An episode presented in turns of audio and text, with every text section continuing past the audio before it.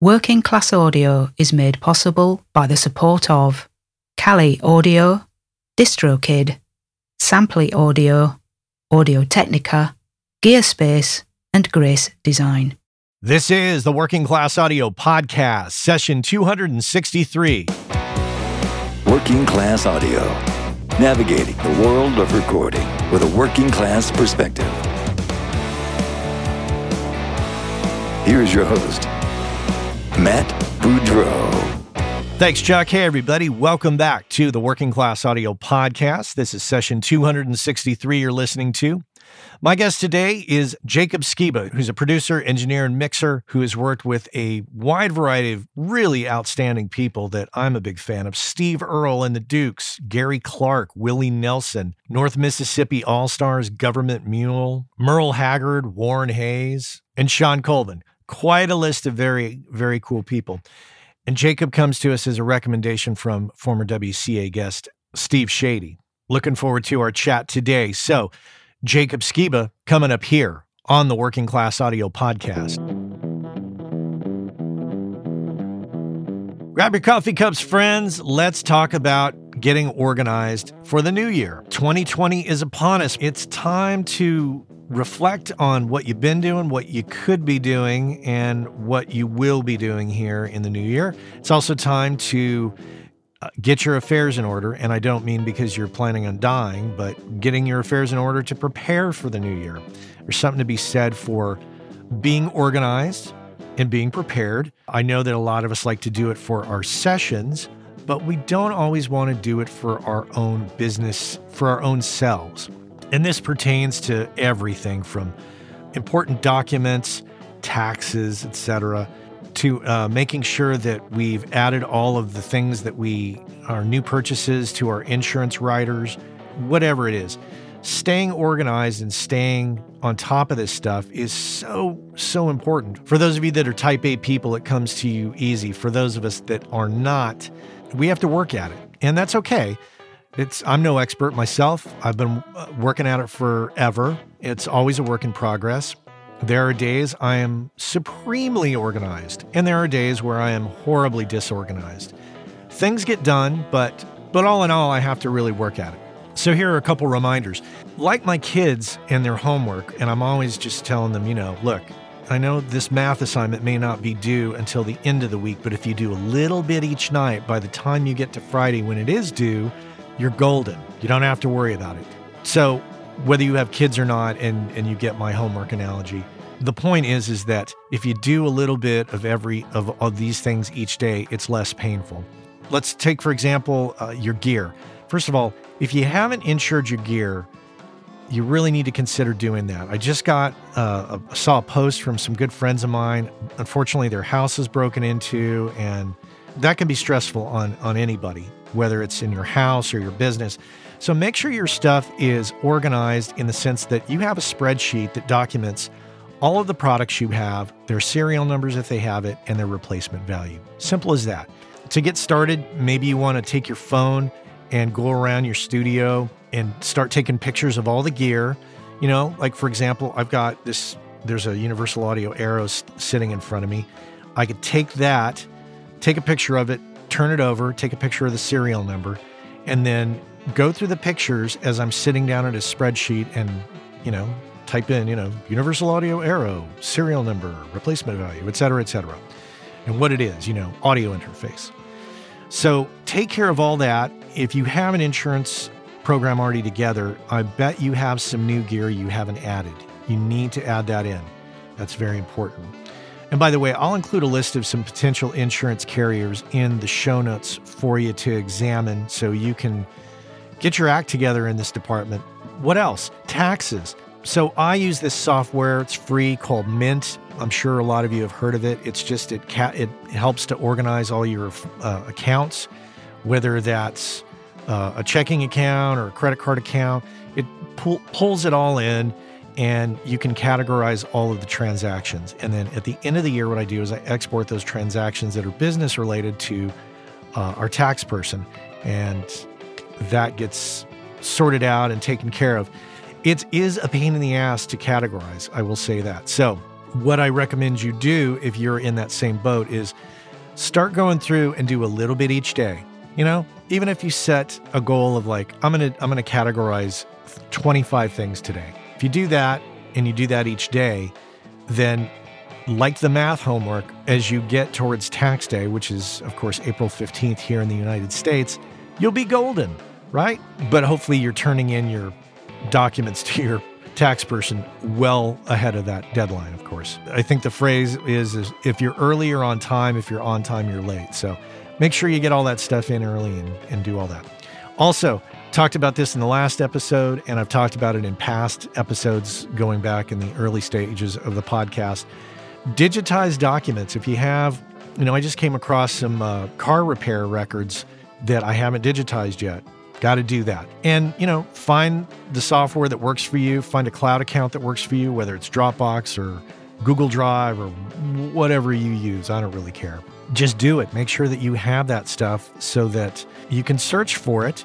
Uh, Evernote's a good one. I'll put a link in the show notes for that uh, because I think if you do the paid level of that, that scans your documents so that you can actually search for tires. Let's say you bought a set of new tires. You can hunt that down. You can do a search through all of your digitized documents and come across the document you're looking for. It's also a great time to go through your bank records and man, if you've got some subscriptions out there for some pro audio things that you're not using or, you know, some entertainment things you're not using, it's time to get rid of them, right? Start to uh, save that money and uh, quit paying for things that you're not using. As I mentioned in my last episode, if you got gear that you're not using, get rid of it, sell it. You know, between eBay, reverb.com, and, you know, the various uh, gear sales things on social media that you can access, there is no reason to hold on to gear that you are not using. And don't be ridiculous about the price either. Seriously, look up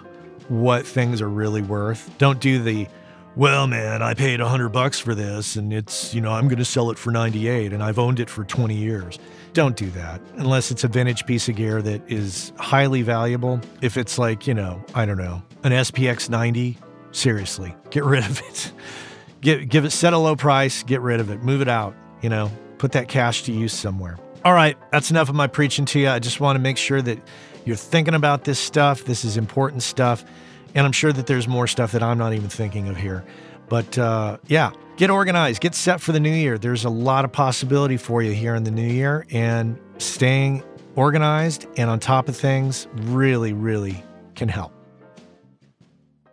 Most of you already know about Grace Design and have known about them for years. Uh, they've been around since 1994. It was started by the two brothers, Michael and Eben Grace, who still run the company to this day. And you already know that they make incredible sounding products for us all. What you might not know if you don't know them is that Michael and Eben are two of the nicest people on the planet, easily approachable, very knowledgeable. You might have met them at a trade show and experienced this. Without a doubt, it's one of my favorite companies out there in the world of pro audio. You m- might have heard me a few times talking about the Grace 908 Atmos controller. I think the most elegant solution, if you're going to be doing Atmos, that is the best solution out there, as far as I'm concerned, hands down. And prior to that, I was using the Stereo 905 controller for many years. Not only that, but most recently, I have used their 108 mic pre's to do the Room 219 combo jazz record that you might have heard me talk about. The point is, is that they check all the boxes for me. They're incredibly nice people. They make incredibly great products. They're located here in the United States in Lyons, Colorado, and employ a number of people. They're the epitome of a small business here in the US, and I just love that whole thing. So, if you are in the market for mic preamps or instrument preamps or monitor controllers, this is the company to check out hands down. If you don't know about them, go to gracedesign.com, check them out. And if you're in the market for any of those products, you absolutely have to consider what they offer because what they offer is superior build quality and sound quality. And those of you who bought their products in the 90s that are still using them, you know exactly what I'm talking about. So check them out, gracedesign.com. I know the business of audio is a frustrating one sometimes. The audio part's pretty pretty fun, but it's the business of it and the career part of it that's a little challenging to many of us. I can completely empathize with that. And if you thought to yourself, God, I wish I could talk to somebody about this, you can do that. You can talk with me about it. As a matter of fact, you can book me for a coaching and consulting call over Zoom very simply. Just head on over to workingclassaudio.com. If you click on the menu button at the top of the menu, there is a link that says Coaching and Consulting with Matt. Super simple. Click on the link, book me in for an hour on a Zoom call, and we will discuss your particular situation and I will help you get refocused, re inspired, and figure out what is the best path forward for you. If your situation requires a little more extensive conversation, we can absolutely book a series of calls and, like I say, get you focused and get you moving forward. I've been there, and when you don't have anybody to talk to about it, it's a little frustrating. So head on over to workingclassaudio.com, click on the menu button, and book yourself in for a Zoom call with me. And we could sit down and chat, coffees in hand, ready to tackle the business of audio together. All right, let's get to it. Jacob Skiba here on the Working Class Audio Podcast.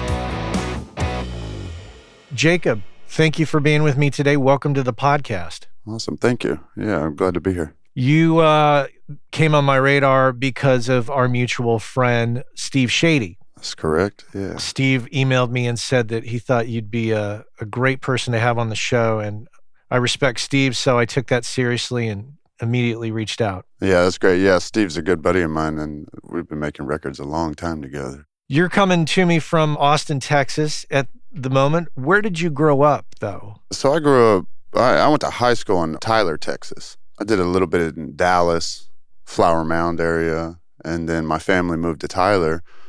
And I went to grade school and I went to high school in Tyler. Yeah, and then moved to Austin what kind of a town is Tyler in terms of its size and and what's the music scene like there or is there a music scene? When I was in school, when I was in Tyler's probably 150,000 people. I'd say Tyler now is maybe closer to 200,000, two and a quarter. As far as music is concerned, there was a, there was a bit of a music scene. I grew up as a band kid and was in high school band, jazz band, that kind of stuff. There was two local music shops, Center Stage Music, and then a place called Munt Music. When it comes to rock bands and, and guitar players, stuff like that, that was kind of where to hang, where you know I hung out. A buddy of mine's dad had the music shop Center Stage, and so that's where I kind of first started hanging out. I remember I would go to like Wednesday nights. There was a, a little Italian food restaurant, and they would have a blues jam, and that was kind of my first approach into like seeing a band in a it was a restaurant but it was a bit of a blues band kind of bar band kind of vibe you know? As far as bands my age at that time there were quite a few. Like i had a little band. It, it was all kind of ska music punk rock music you know in a sense is kind of what we were into. A little bit of you know Bob Marley, reggae music, stuff like that. But the music scene, the, there was a bit of the older crowd kind of was a blues scene, and then the young kids were kind of more into a punk rock scene. Yeah. Mm. There's not a lot of places to play there. You're pretty much playing at a handful of bars or a handful of restaurants and stuff like that. Or we would have little high school parties and stuff like that, play at parties. Were the music stores, would you say that they were a place where you, you'd hang out? And was that like a an important place in your life early on? Very, yeah, very much so. That's kind of where I got all my first influence as far as like I, I would hang out at Center Stage. And, you know, that was where I, I remember taking a few lessons at Center Stage. But that was the first like place that kind of influenced me into like picking up musical instruments outside of band instruments, you know, picking up guitar and bass and stuff like that was definitely in around that scene, you know. Yeah, music stores definitely can be very influential places for people in music.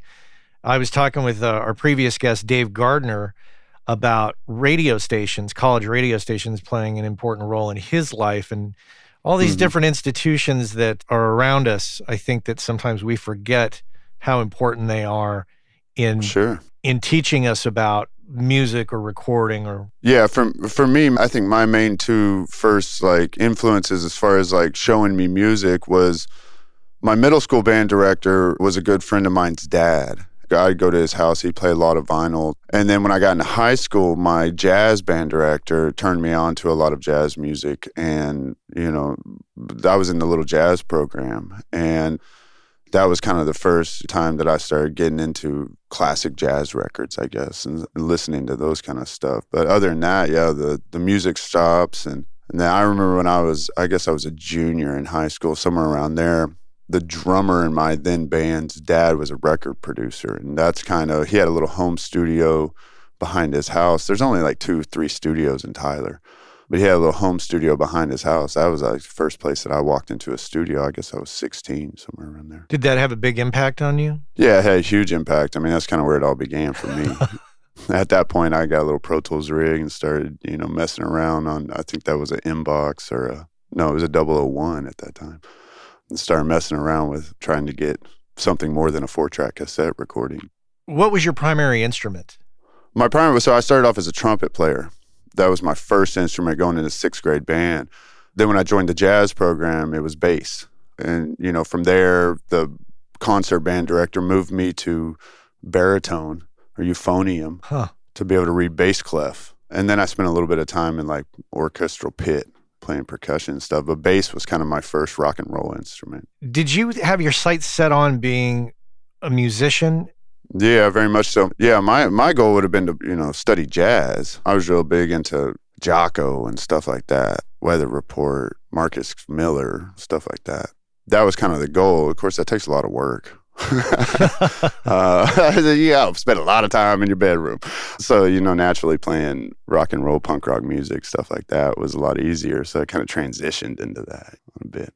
When you encountered your friend's dad's studio, did that start to subvert that thought of being a musician long term? Well, that was yeah, that was the first time I remember like thinking about microphones. I remember going into that studio. We were just recorded a little like kind of demo thing.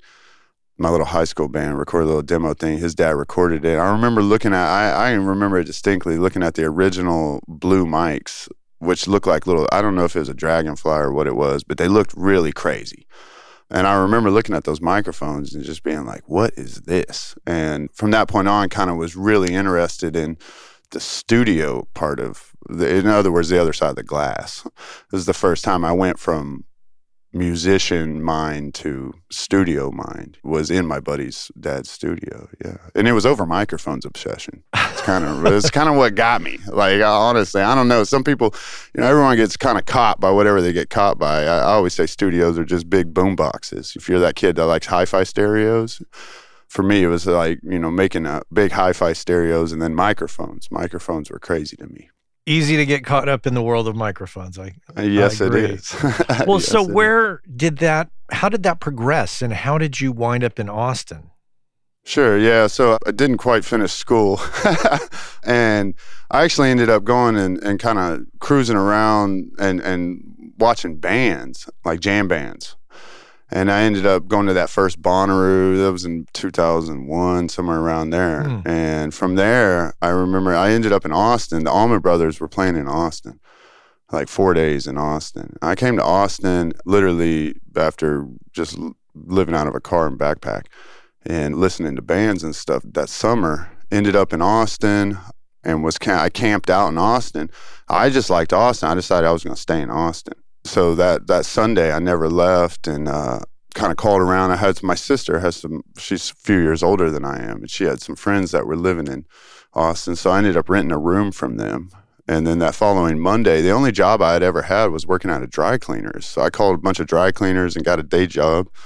And then in the process, uh, kind of started looking through the papers and looking for studios. And the studio that, that I engineer out of now is called Arlyn Studios. That was the first major studio that I walked into. Is A in the phone book, you know. And uh, so I literally walked in there at, at I guess I was 18 years old. They had just kind of decided they were going to do some kind of recording school and it was still studio during the day and they were trying to get this first class of this recording school going and so i jumped right in 18 years old and kind of ended up as an intern enrolled in this little recording school thing. I yeah literally haven't left. Uh, you know i'm curious you know at 18 you're in austin and you're you know like you say you get the dry cleaner gig and you start looking for studios. What what do you recall of your mindset then? Were you scared? Were you focused? Were you driven? What what was going on in your brain then? I was very, uh, yeah, I was very driven. I was very ignorant. But I, I remember my father always says that you can outwork the world or like you, you know, hard work, hard work. And so my theory was literally I'll walk in, I'll tell them I'll do anything they want me to do. I thought it was nothing to, it was not beneath me to be cleaning toilets to be able to be in this uh, situation. And so I think when I walked in, I think those were my exact words. Well, I will do anything. Whatever you want me to do. You want me to sweep? You want me to clean toilets? You want me to make coffee? Yeah, I'll do it all.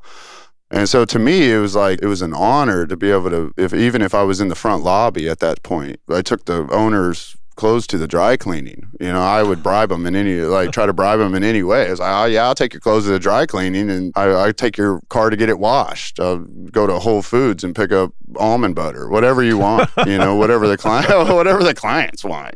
The studio manager at that time in that studio, you know, I think he thought it was a trip that there was this little 18 year old kid who was into Curtis Mayfield and was into like, you know, we I remember having common grounds on music with stuff that Booker T and the MGs. I was a big Duck Dunn fan. Just stuff like that. I think they were kind of like, what?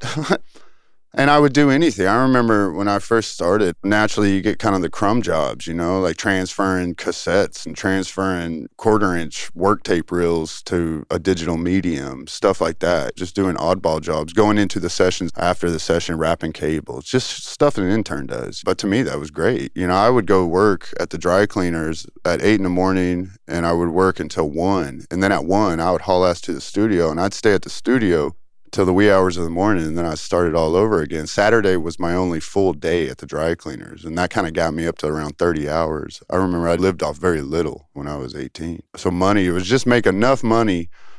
I was laughing about the other day because I could go to HEB and I could get Totino's pizzas were 99 cents. So I could get 30. That'd be a pizza a day. That's thirty dollars, and it was just ramen and pizza. Survival finances 101. Yeah, man. But you know, I mean, to me, I was 18. I didn't have any. I mean, that was my that was what I wanted to do, and I was living the dream in a studio. I mean, it was yeah. This is this is a no brainer. I never even thought twice about it. If you look back at that time and you could have done anything different, is there anything you would have done different, or do you think it worked out as it should have worked out? I think it worked out amazing. You know, I was really not into going to college or school in general.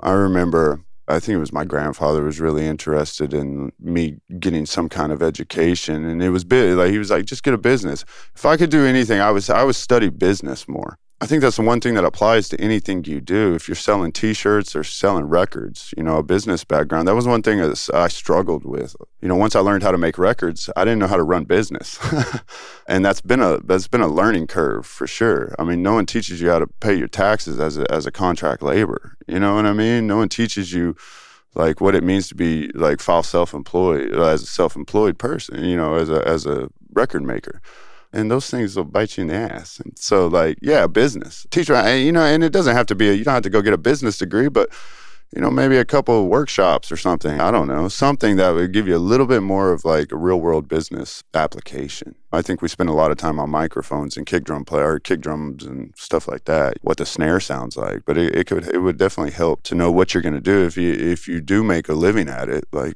what to do with your money.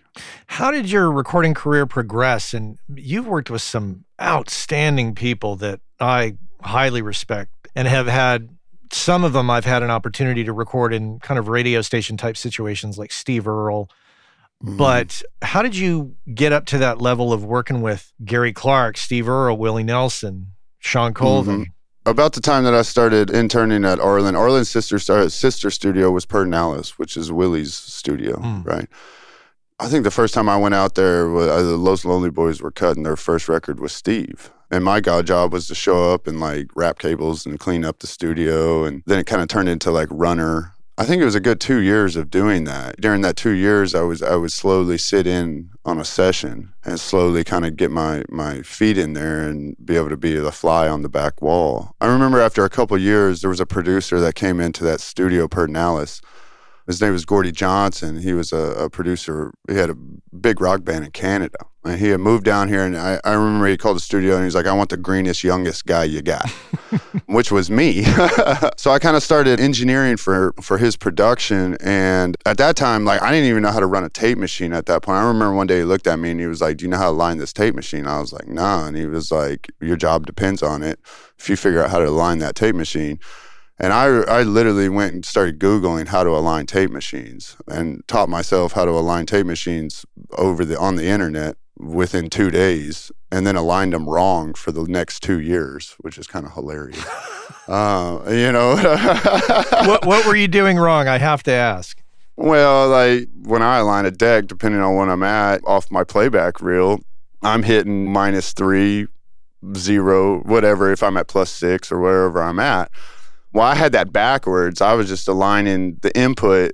Essentially, I was aligning the input. You should just nail zero. So I was adjusting my input minus three, plus three, wherever it was. I was just backwards. I was just a little upside down. You know, it was okay. You were close. I was close enough to make records on it, and no one knew. So, so anyways, yeah. Long story short is, I ended up really cutting my teeth as an engineer with that producer, and we made a lot of records during that time, I ended up, I went to Canada a lot, worked on a lot of records up there.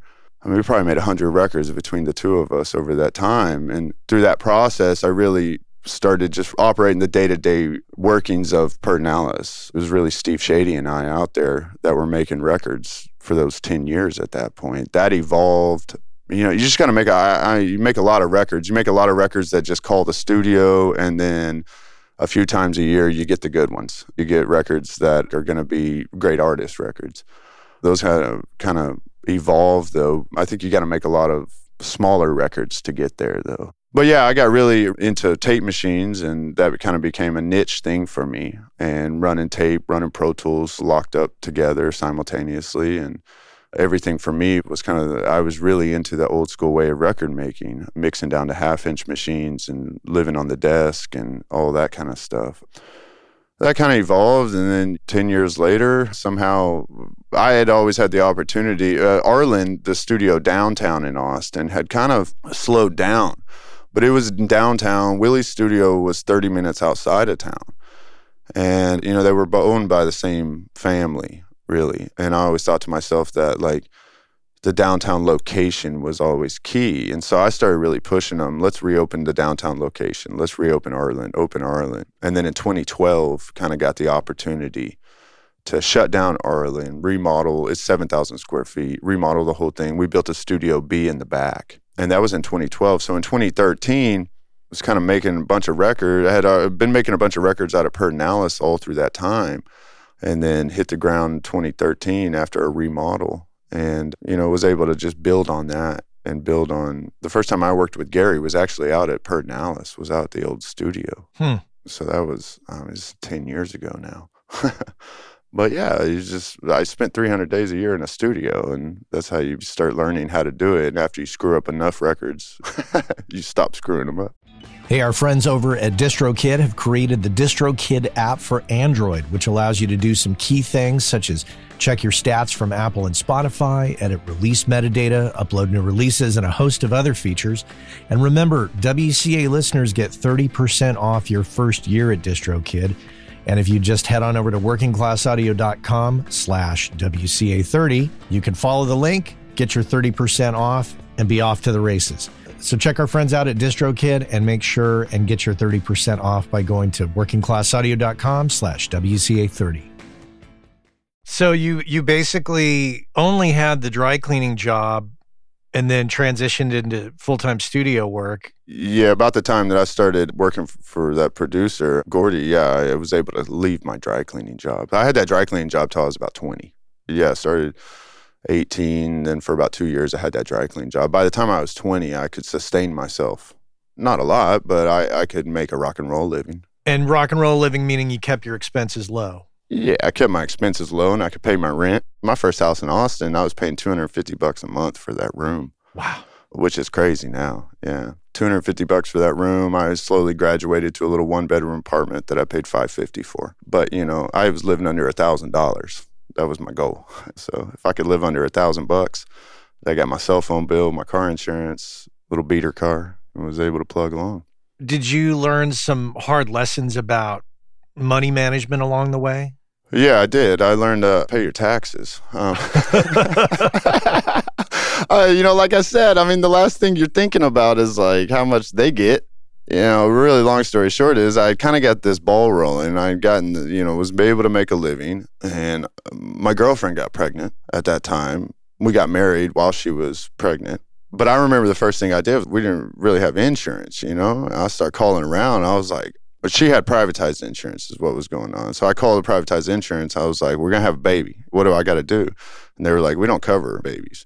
And most privatized insurance doesn't cover, if you're on a PPO plan or whatever it does, most privatized insurance does not cover pregnancy. I was like, what are you talking about? You know, and you know, that was a culture. I didn't have a lot of money at that time. And I remember we ended up getting her a job at General Motors like two months pregnant and they ended up bankrolling the pregnancy. She went in without a baby bump. They hired her.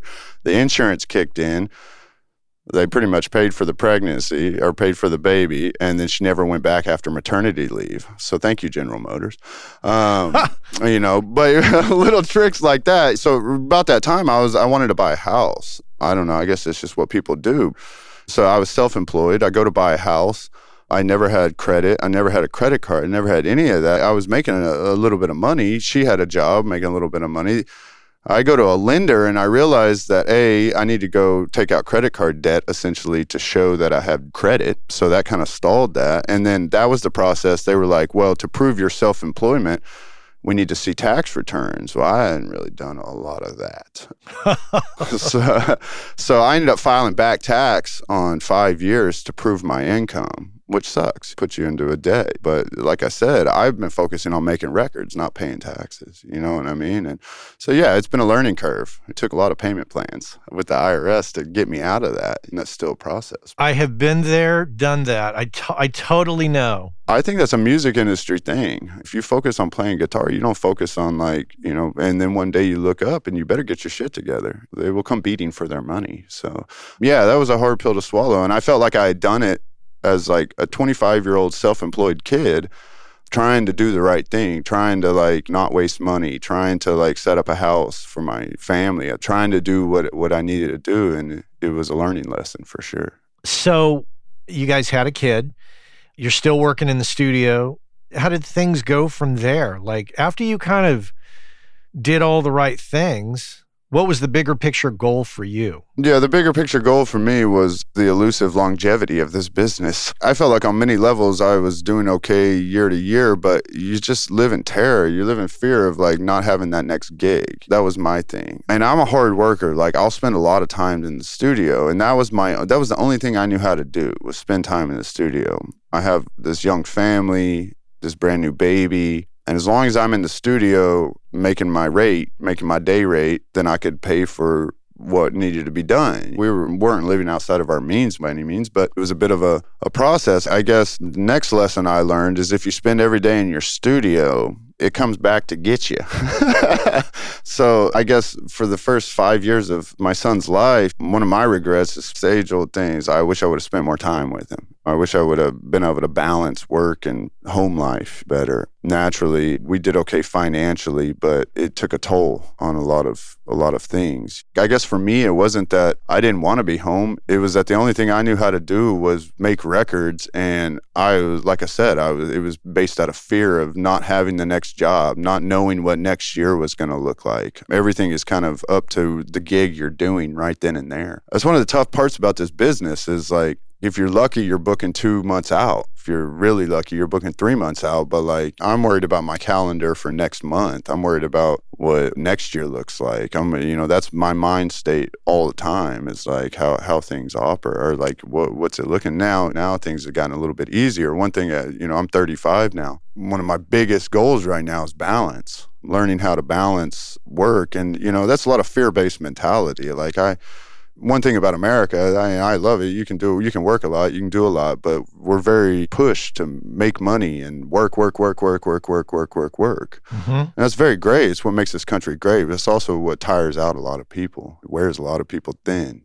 So for me, that balance is kind of what it's going. Right now, I would say that like I'm really interested in quality of work versus quantity of work right now. You know? Working smarter. I want to work smarter. I want to work on records that have more longevity, things like that. I mean, it's a lot. I, I, have a lot of fun making all sorts of styles of record. It's not a financial thing, but making records that will get you another gig. Yeah. You know, it's about making a record that can be heard and it will be heard and will get you another gig and, and spending an equal amount of time taking care of your business. I wish someone would have told me that like a day not working and working on your business is still a working day. Mm-hmm. What you can't do is work seven days a week and then try to never squeeze in business time. You have to balance, and then you have to balance in some self time. Get all those things. What should people be doing when we say business time? What are some things that occupy your time when you're not in the studio that are business related? What do you What do you actively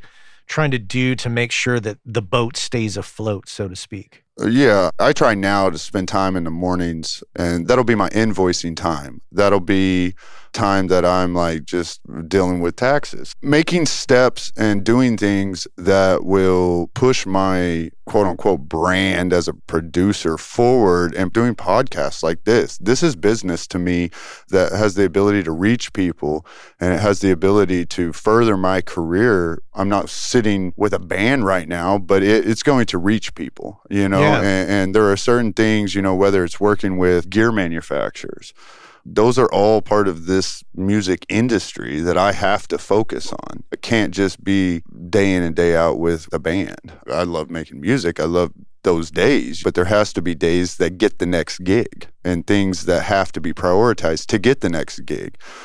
You know, one thing that is so simple and it's so it's silly almost, but like answering your damn phone. I got to a point where it was very difficult for me to even answer the phone. You know, I mean, like when you're in the studio, you're sitting there with a band, you don't answer your phone. Right. And it's like, well, life goes on. And the last thing you want to do after 10, 11 hour day is go like, you know, make a bunch of phone calls and you end up putting people off. That doesn't work. You have to prioritize like phone calls. I have to prioritize emails. I do that in the, I try, try to do that in the morning before I even go into the studio and try to beat a lot of that stuff, whether it be like responding to emails, whether it be like getting on the phone, whether it be talking to, if I'm game planning, like right now, I'm game planning South by Southwest, making phone calls on that, making stuff like that, trying to set up. I guess the idea is that come show day or whatever I'm doing three months from now, the work has been done and we're just happening. It's pre production of life. Oh, I I, love that. You've said a couple things that are going to stick with me game planning and pre production for life.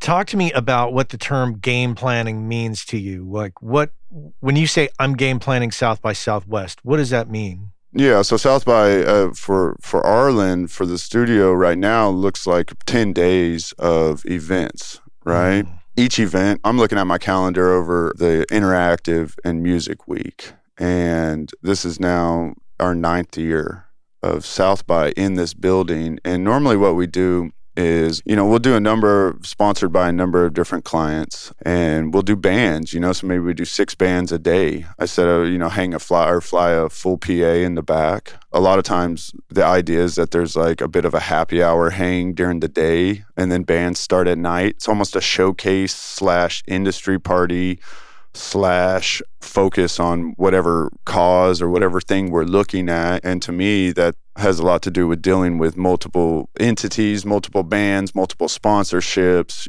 It's a whole thing. It's a whole to do. Uh, one thing that I'm trying to do right now is kind of do a little bit more gear related this year. I want to have more gear manufacturers in the building. Try to do something more pro audio related, less not less party related, because there's always going to be like the South by parties and South by that kind of stuff in our building. We have a few days that are set up with South by Southwest songwriting. Those are those days. We have a few day, one day that's set up by Playing for Change, which is like kind of a an organization that brings musicians together from across the world. We have showcases with a record company that wants to show off a band to radio pluggers, radio promoters, you know. Mhm. So this is all computer work, meetings, and stuff like that. Uh, yeah, you can tell I love meetings. Uh, you know, but but that is the idea that like that way the South by our South by presence is really accurate and it lo- it portrays the way we want the studio to be portrayed. It's great because it gets people in the studio. To me, it's important to focus on which people come in the studio. I want people that are going to book studio time afterwards. Can you talk to me about your perspective on how you handle money now versus how you did when you first got to Austin? Yeah, when I first got to Austin, I spent all my money as soon as I made it. um, I, I think now the trick is, like I said, long money. In the music industry, it's real easy to catch a day rate. If you make hit records on day rates, then when when when you're older, you're going to be in trouble. That's the way I feel about it. The day rate in the studio is it's fine, it's awesome, but for me, it's very important. My my interest and my focus has moved to producing, co-writing, things that actually will pull mailbox money. Quite honestly, the day rate of a studio, the day rate of an engineer, I am so blessed for it. It's my bread and butter. But if I don't want to have to work every day of my life, then I got to have something that has some longevity in it. And that's also tough in today's world. I mean, records have moved different ways, but I realize that, like producers, if you can build tracks and make tracks and try to push tracks, I look at all different angles, licensing angles, and not just record sales, but like as a, a songwriter or a producer, making music that for license deals, making music for, I, I, look at all different ways to make an income. Even with the studio, we have to look at not necessarily just making rock and roll records. I, mean, I can make a rock and roll record, but if I do a dozen or two dozen events or like corporate sponsored events, that pads our pockets enough to be able to make punk rock records in off time records that I want to make that don't have huge budgets. It's a give and take. I've ran into situations where people are like, really, you're doing a party or an event with so and so and I'm like, yeah, and it's going to allow me to make this punk record that I think's really cool or this art record that I think's really cool that is going to have a hard time finding a big budget on it. So it's a bit of a balance. I think what we do in a studio is not just record making, it's content building on many levels. And we use music. You know, I, I look at a lot of things now and I think I like pairing a lot of music with video right now. I think it's a full package. I think you have to be selling a full package. And and it's not just a, a CD and a jewel case anymore. It's right. you know, sometimes it's one off sometimes it's one off songs. Sometimes it's it's content building in all different directions. But I think the recording studio and my skill as as the guy behind the desk can be applied to many angles that that can then be billed for. You know, I'm looking at all different directions. When you talk about the day rate and, and how that's that's fine, but that's not necessarily good for the long term. When you talk about getting involved in licensing, are you talking on the level of the producer sharing in the proceeds with the artist, or are you talking about generating your own music for that purpose? Well, that goes both ways. Uh, you know, in my experience, and this is just my experience, but the songwriters is who normally gets the license deal. From what I understand, there can be a split that has to do with the master, mm-hmm. but a lot of times that's a publishing deal. So, yes, if you're a songwriting, but with that being said, yes, I am looking at making music that is not necessarily artist related. There's not necessarily maybe one artist that this is not a record for a band. It's music that I can make in an off day that then if I have the right avenues to licensing to people who plug music for television and film, a lot of music that I see on television and film is made sometimes it's made by an artist under a disguise, under a fake name of some sort. It's a different type of project.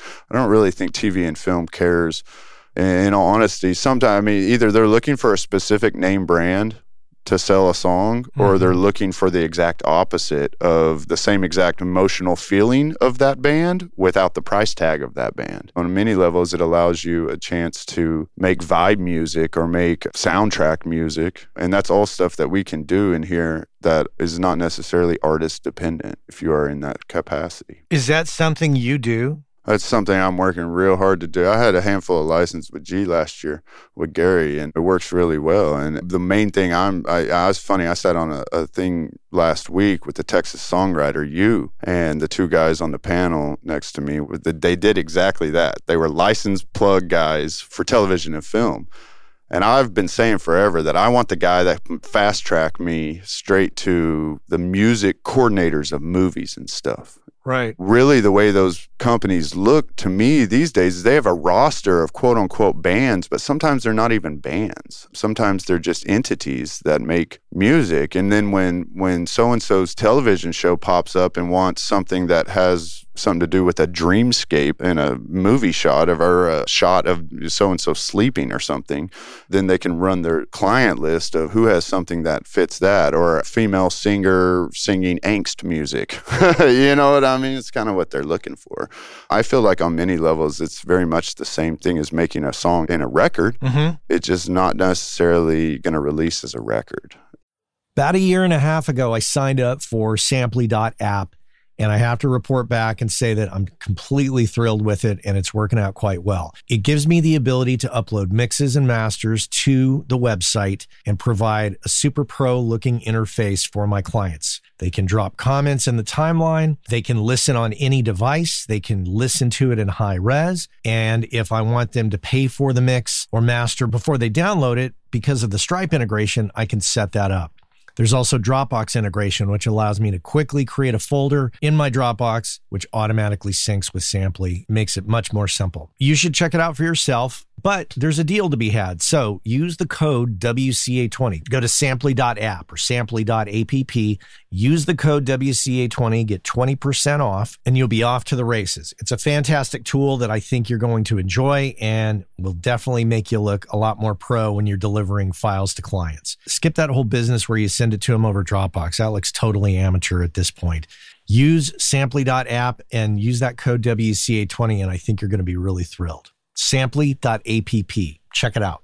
You know, you mentioned doing it with Gary Clark. How is it like? I'm always stumped at how to involve myself on that level because I don't understand it well enough to say that, yes, I have my day rate, but I'm producing. So therefore, I need a portion of this. And Yeah. that's that's always a weird conversation Yeah. for me. I think that's a, that's a huge conversation. You know, on many levels, what was the assistant engineer, producer, and mastering guy has all become on certain levels one guy. I'm not saying all that. I mean, I, I definitely still have another engineer in the room. I engineer most of my stuff. I mix most of my stuff and I produce most of my stuff and I send out for a mastering. And I have another engineer who I would never call an assistant because he's way more than an assistant, but he's in the room as well. Now, how did four or five jobs just get put into three jobs? That's a big question right now. And then how do you bill for that? The industry is very much kind of, and this depends on what genre you're in, obviously. You know, there's a lot of guys that are the full package and they're doing every aspect of the job. Does that mean they bill for every aspect of the job? That's a question. You know what I try to do? I try to build to where I can sleep at night. and what I mean by that is like, we all know what it takes to live. You know, I'm not out to gouge people. I don't think I would work if I gouged people. I'm also not out to like just suffer. I think 20 years into it, I, I deserve my rates, but I think they're fair rates. It just all develops. I mean, you know, I will, like, if I mix, I try to mix by the song rate. Mm-hmm. If I just engineer, then that's one specific rate. Or if I produce, then that normally means I'm producing engineering and mixing and that's normally a third rate that's all packaged so i do try to break it down what i don't want to do is get in a situation where i'm being paid to engineer and producing the record because then i have resentment so it's a bit of a balancing act of like how to approach that i think it's really just open conversation with with bands open conversation with all the entities everyone's watching their budget right now that's a fact but i don't think necessarily everyone should be expected to do five jobs for the price of one. That's not how things work. It's up to us, it's up to me to kind of find a happy comfort level. I'm not trying to get rich, I'm trying to make a living. So I know where that comfort level is. And I've also found that like when I'm fair with them, I work a lot. I think when you find yourself not getting phone calls, then you should re- you should think about your rate.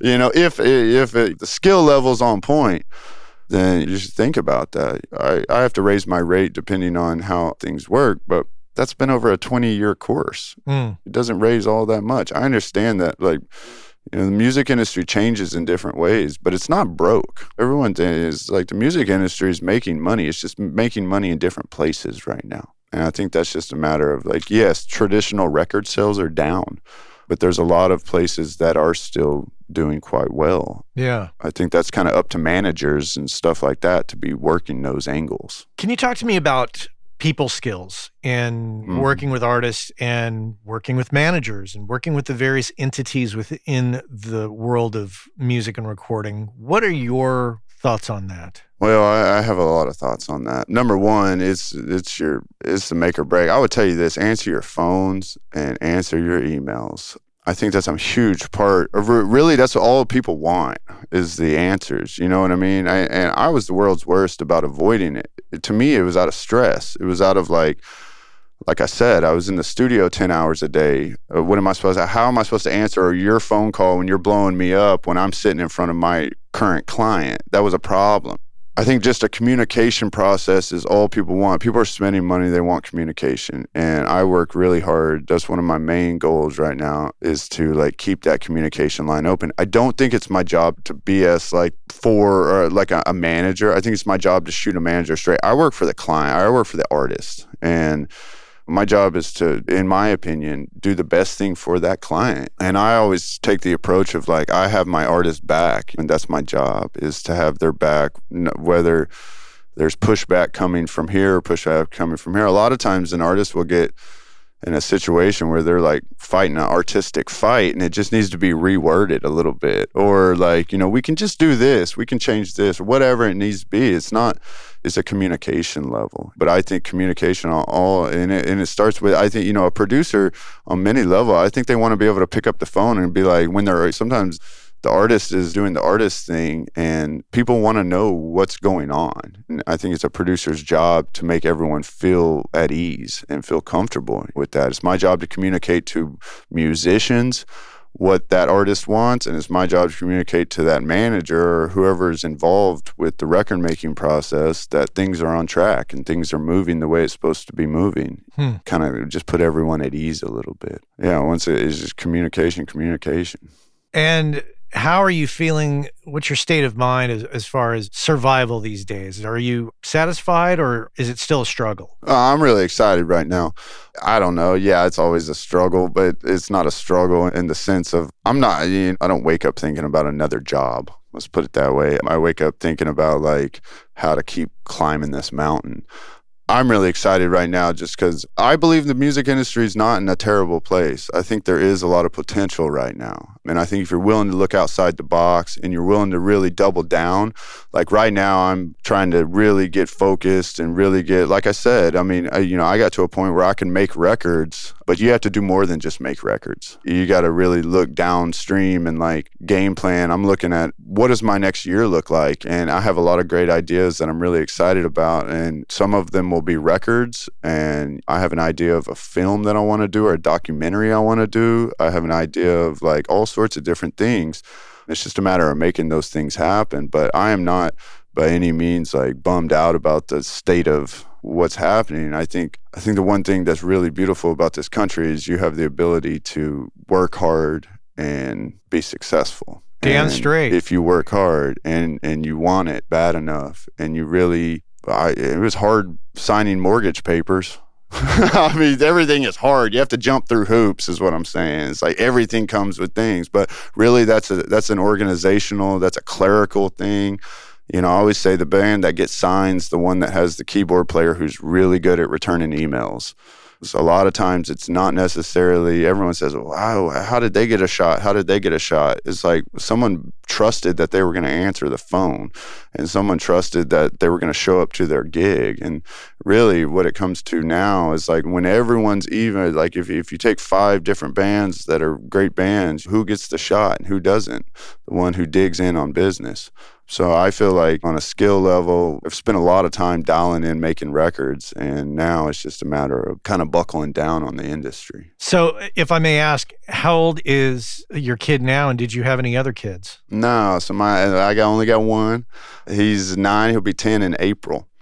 Okay. Yeah, so uh, he's second half of fourth grade right now. Oh man. Going into Christmas, yeah, and he's amazing. He's really funny. I mean, he grew up in a recordings in recording studios naturally, and he's really opinionated. God, I wonder where he gets that from. well, yeah, there's that. Uh, you know, it's funny because I, I have to. My kid's really into hip hop, and I love hip hop too. So we we toss around Frank Ocean records, and then he'll play me a Lil Tecca record, and then I'll play him an Eminem record, and then he'll play me a Drake single, and we go back and forth. And then I'll take him to a rock show, and he'll tell me it's dad music, and I'm like, really? Oh. This is how it's gotten. I was like, you have no oh. idea. But he he's funny. He's awesome. He, during Gary's last record, I flew him out to L.A. and he spent a week at Village with us in the studio and he he thought he was big stuff man. He get picked up at the hotel and taken to the studio and gets pizza when he gets pizza and sits there and plays fortnite in the lounge and yeah that's his thing. So it took him a while because on a certain level he was tired of the studio. You know the studio was something that took dad away for a long time and it was taking a bit of a process to get him he likes hanging out in the studio but he's also he likes his art. He's more he's kind of into his visual art and sometimes you know i don't know less yesterday i was with him and he he tries to tell you he actually spit lyrics to me for the first time, oh. yeah, which is oh. hilarious. Oh, yeah, oh, hip hop. wow. I mean, he's a little hip hop kid, so he wrote a hip hop song about two anime characters battling each other, and I was like, "This is genius." I was like, "We're gonna go with this." there, there's your licensing opportunity right there. Yeah, exactly. Dad's going to produce this. Yeah, exactly. One hundred percent. We we get that dialed in quick. Well, we're about out of time. Where can people find out more about you? Well, that's a good question. Uh, yeah, the easiest way to see me is arlynstudios.com. I don't really have like a website or anything. I'm on Instagram, but yeah, Jacob Sciba. Okay, well, we'll include both those in the show notes for the audience. Hey, man, it was great talking to you. I'm so glad Steve recommended you, and I've really enjoyed our conversation. So thanks again. Awesome. Thanks, Matt. Thanks for having me, man. All right, take care. Jacob Sciba here on the Working Class Audio Podcast. Our friends over at Kali Audio have just introduced the brand new LP UNF system, which is meant to give you everything you need from a studio monitor in a package that you can basically set up anywhere. And the system is specifically designed for your desk. So no matter how else you're using your desk, reflections from the drivers to the desk to your ears are accounted for giving you a perfectly clear picture of your mix that you can rely on to translate well. Whether you're putting them on stands behind your desk, on a desk away from walls, on a desk against a wall, on a desk on speaker stands away from the walls, there's a number of configurations and they have settings on the back to accommodate all of that and more. And if price is a concern, never fear. They're priced at 299. That's right, pretty affordable. Head on over to kaliaudio.com and check out the new LP UNF. Thanks so much for being here with me today. I certainly appreciate it. Want to thank everybody that helped out with the show, including Anne Marie Pleau on the editing, Cliff Truesdale on the Working Class Audio theme song, and Mr. Chuck Smith with his silky smooth voice. Connect with me on LinkedIn, spread the word, tell all of your pro audio friends, and until next time, take care. Hey, I know many of you are aware of this, but for those of you that aren't aware, Working Class Audio sponsors the forum over at gearspace.com called Audio Life. And quite simply put, it's a place where audio professionals can go to talk with other audio professionals about things other than audio gear, including life hacks, work life balance, health and hearing loss. You know, if you want to talk with other audio professionals who can identify with what your lifestyle is like and how it relates to things going on in the world outside of audio, this is a great place to go and check out. So head on over to gearspace.com, check out Audio Life, many of the same topics that we discuss here on the show on gearspace.com. So check that out.